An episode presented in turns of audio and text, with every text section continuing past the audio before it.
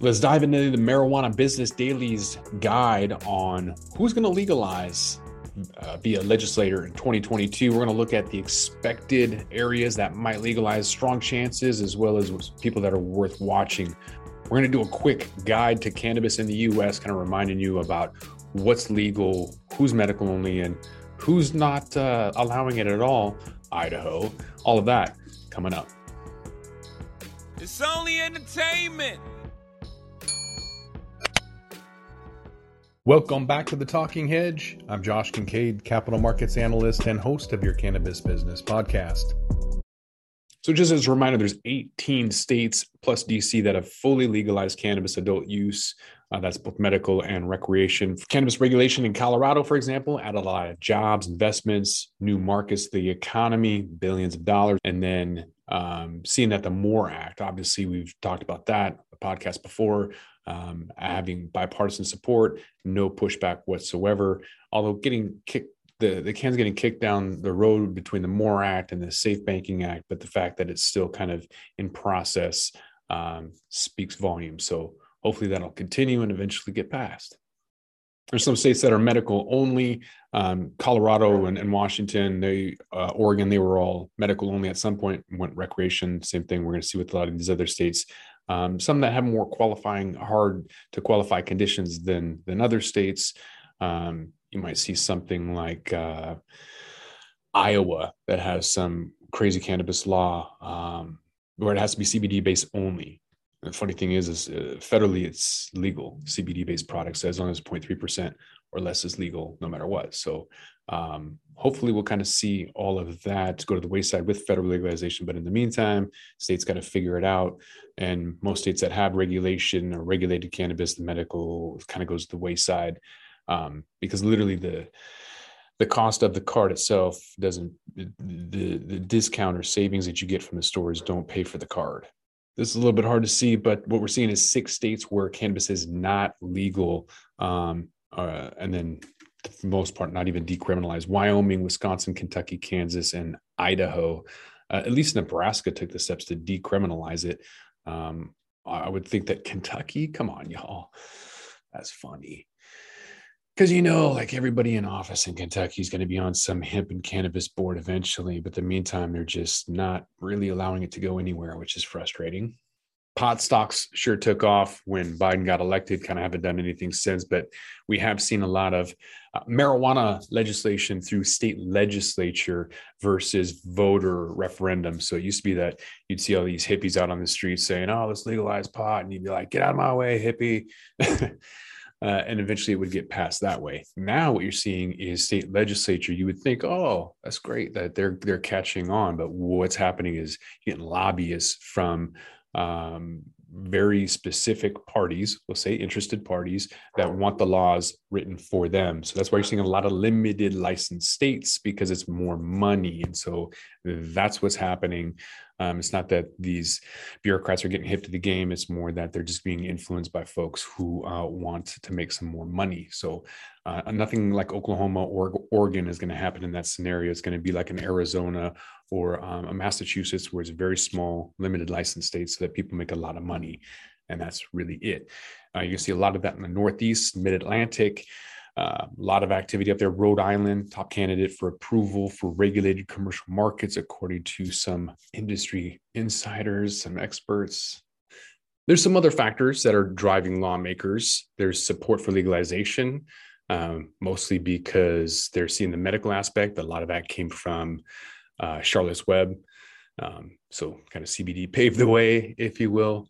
Uh, we're also starting to see um, people understanding that the money's there. So the tax revenues, they obviously need that pretty bad.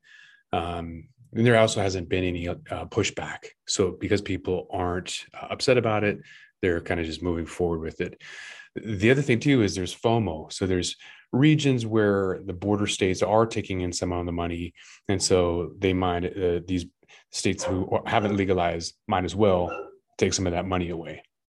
Rhode Island, for example, they got Massachusetts, Connecticut, so they got some FOMO taking, um, losing out from revenue from where everyone else around them is taking it in. Massachusetts is going to get two billion in revenue within the next two years. Uh, and then Connecticut announcing it's going to take some applications for certain types of licensing um, pretty much right away. Maryland uh, is medical only, but still pulling in about 400,000 a year, a month, excuse me, 400,000 a month. It looks like Virginia might actually beat Maryland uh, to the punch on uh, regulated cannabis. Uh, in terms of where we might see recreational cannabis right now, Delaware. A um, couple of House bills right now where um, uh, it's going to be taken up again, haven't already gone through. So they're going to see what New Jersey is doing, basically copy them and apply um, political pressure, make sure that gets through. So they're going to have 30 retail store licenses, 15 social equity applicants, only 30 producer processors. Um, so again, limited license state for Delaware is small anyways, um, and they're not really expecting many people to fail because that's you know a substantial amount of three businesses fail. That's that's ten percent. So um, that's a lot, and and you're going to have a lot that do fail. So I'm not really sure that they're setting themselves up for success. Taking a look at Hawaii, they passed a Senate bill uh, pretty substantially, uh, and it's going to go into the House. And so with that bill, um, doesn't really address social equity. Um, doesn't say whether the bill when it would become effective, but at least they got their little marker in there for for it to happen at some point. We talked about Maryland uh, and that happening um, uh, by 2024. Minnesota has a majority Democrats. Not really sure if that matters anymore because everyone's seeing the dollars behind it. Uh, California should tell you right off the bat it doesn't matter if Democrats hold control because they still haven't passed uh, a lot of bills that you think that they would uh, at this point. But um, like a banking bill, for example, um, one fifth would go towards social equity. It's a decent amount. That's good. New Hampshire uh, just basically saw that um, there's a House bill that that didn't pass. There's six other bills though in play, so some of them would refer to the same um, issues, and that's going to be voted on in the fall, and that's the most likely scenario. So they're going to set up a recreational market without licensing caps in New Hampshire. Ohio was influenced by some lobbyists. They didn't wait for voter adoption. Um, they had been um, uh, approached by uh, somebody from 98 Degrees. Uh, there was five owners. Um, they basically wanted co- total control of the entire state. Um, luckily, that um, was voted down or didn't make it. Whatever the deal was, that was good. Um, and so, with that comes this other limited license option. So uh, we're, we're going to see something where there's 40 cultivators and only 50 uh, stores and preference given to applicants who participate in a social equity program. Pennsylvania, kind of, uh, I guess the Republican led Senate is being uh, a roadblock there that they want to help social equity applicants and cap to 50 growers and 50 processors and 100 permits to have Pennsylvania be a limited license state.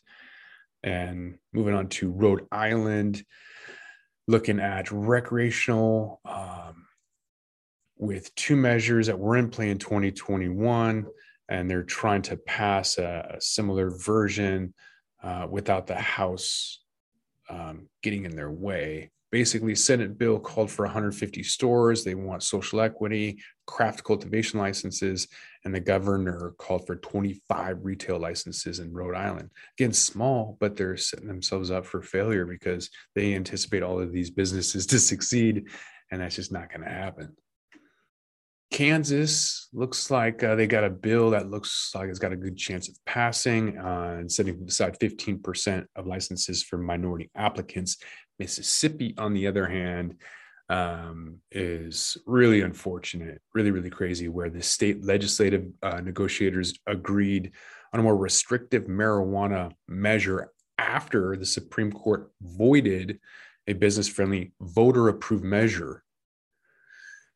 So now the state's going to negotiate what they want for the people that's crazy. So pretty sketchy. Um, we'll see what happens with mississippi but that that sucks.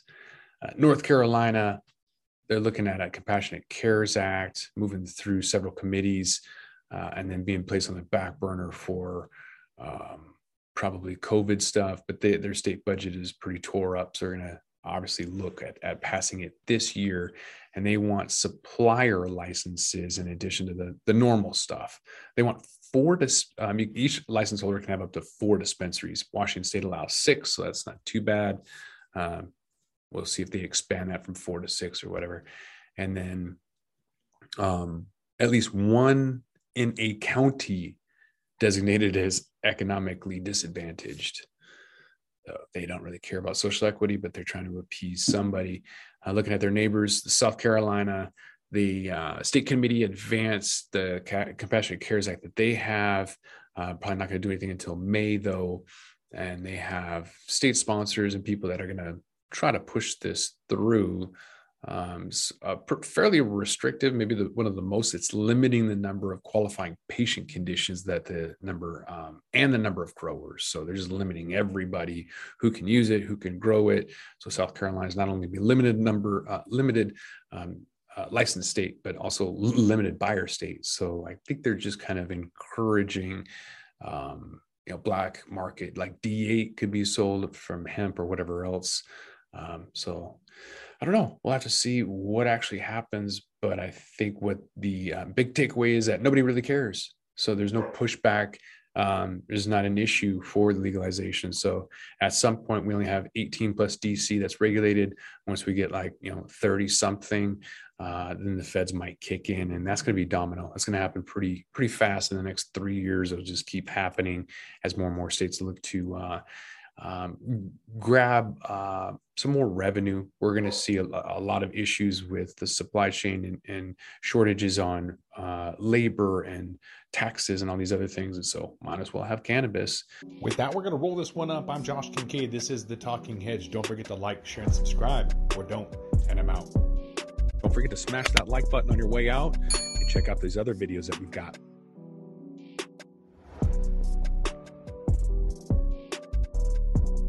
Thanks for listening to today's show. To check out more great cannabis podcasts, go to podconnects.com. Here's a preview of one of our other shows.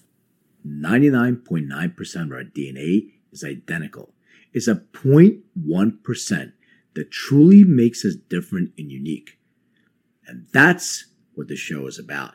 Find out that 0.1% about your favorite guests. Find out what music they like their first cannabis experience, and even what their room looked like growing up. But more importantly, or as important, their journey. Learn what makes them unique on Everything is Personal.